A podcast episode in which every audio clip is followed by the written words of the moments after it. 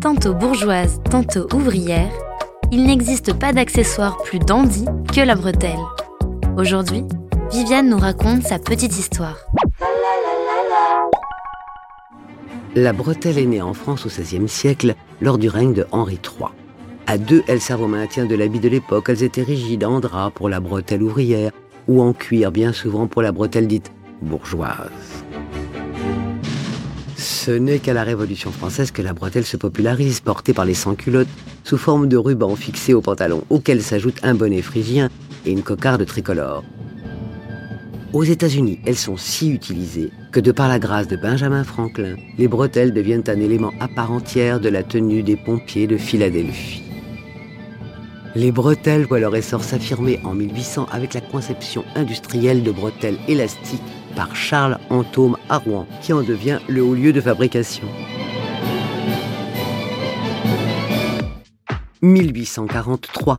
Elle reste un accessoire exclusivement masculin du fait de la loi du 26 Brumaire en 9 qui interdit le port du pantalon aux femmes. Toutefois, quelques-unes comme Georges Sand, brave cet interdit. 1870, la bretelle est adoptée par tous, surtout après le soulèvement de la Commune de Paris peu après. Se substituant à la salopette, la bretelle s'introduit dans le monde du travail, avec le pantalon de travail en dénime de Lévis, sur lequel sont placés des boutons pour les bretelles.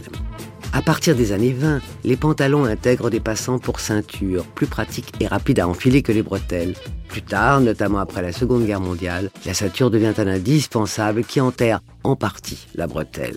60 ans plus tard, après une longue traversée du désert, les bretelles reviennent portées par la communauté gay et par les skinheads, en signe de rébellion contre les mœurs de la société.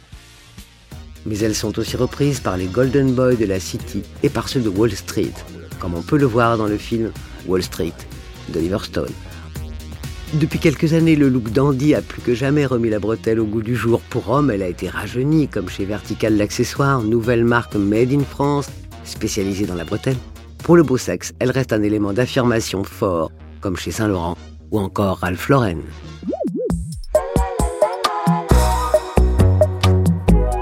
La Petite Histoire 2 est un podcast coproduit par TV Only et Initial Studio, adapté du magazine audiovisuel éponyme, produit par TV Only, Jean Monco et Séverin Delpont, imaginé et commenté par Viviane Blassel et écrit par Benjamin Doise sous la direction de Viviane Blassel. Production éditoriale, Sarah Koskiewicz et Louise Nguyen, assistée de Sidonie Cotier. Montage et musique, Johanna Lalonde avec les voix de Viviane Blassel et Louise Nguyen.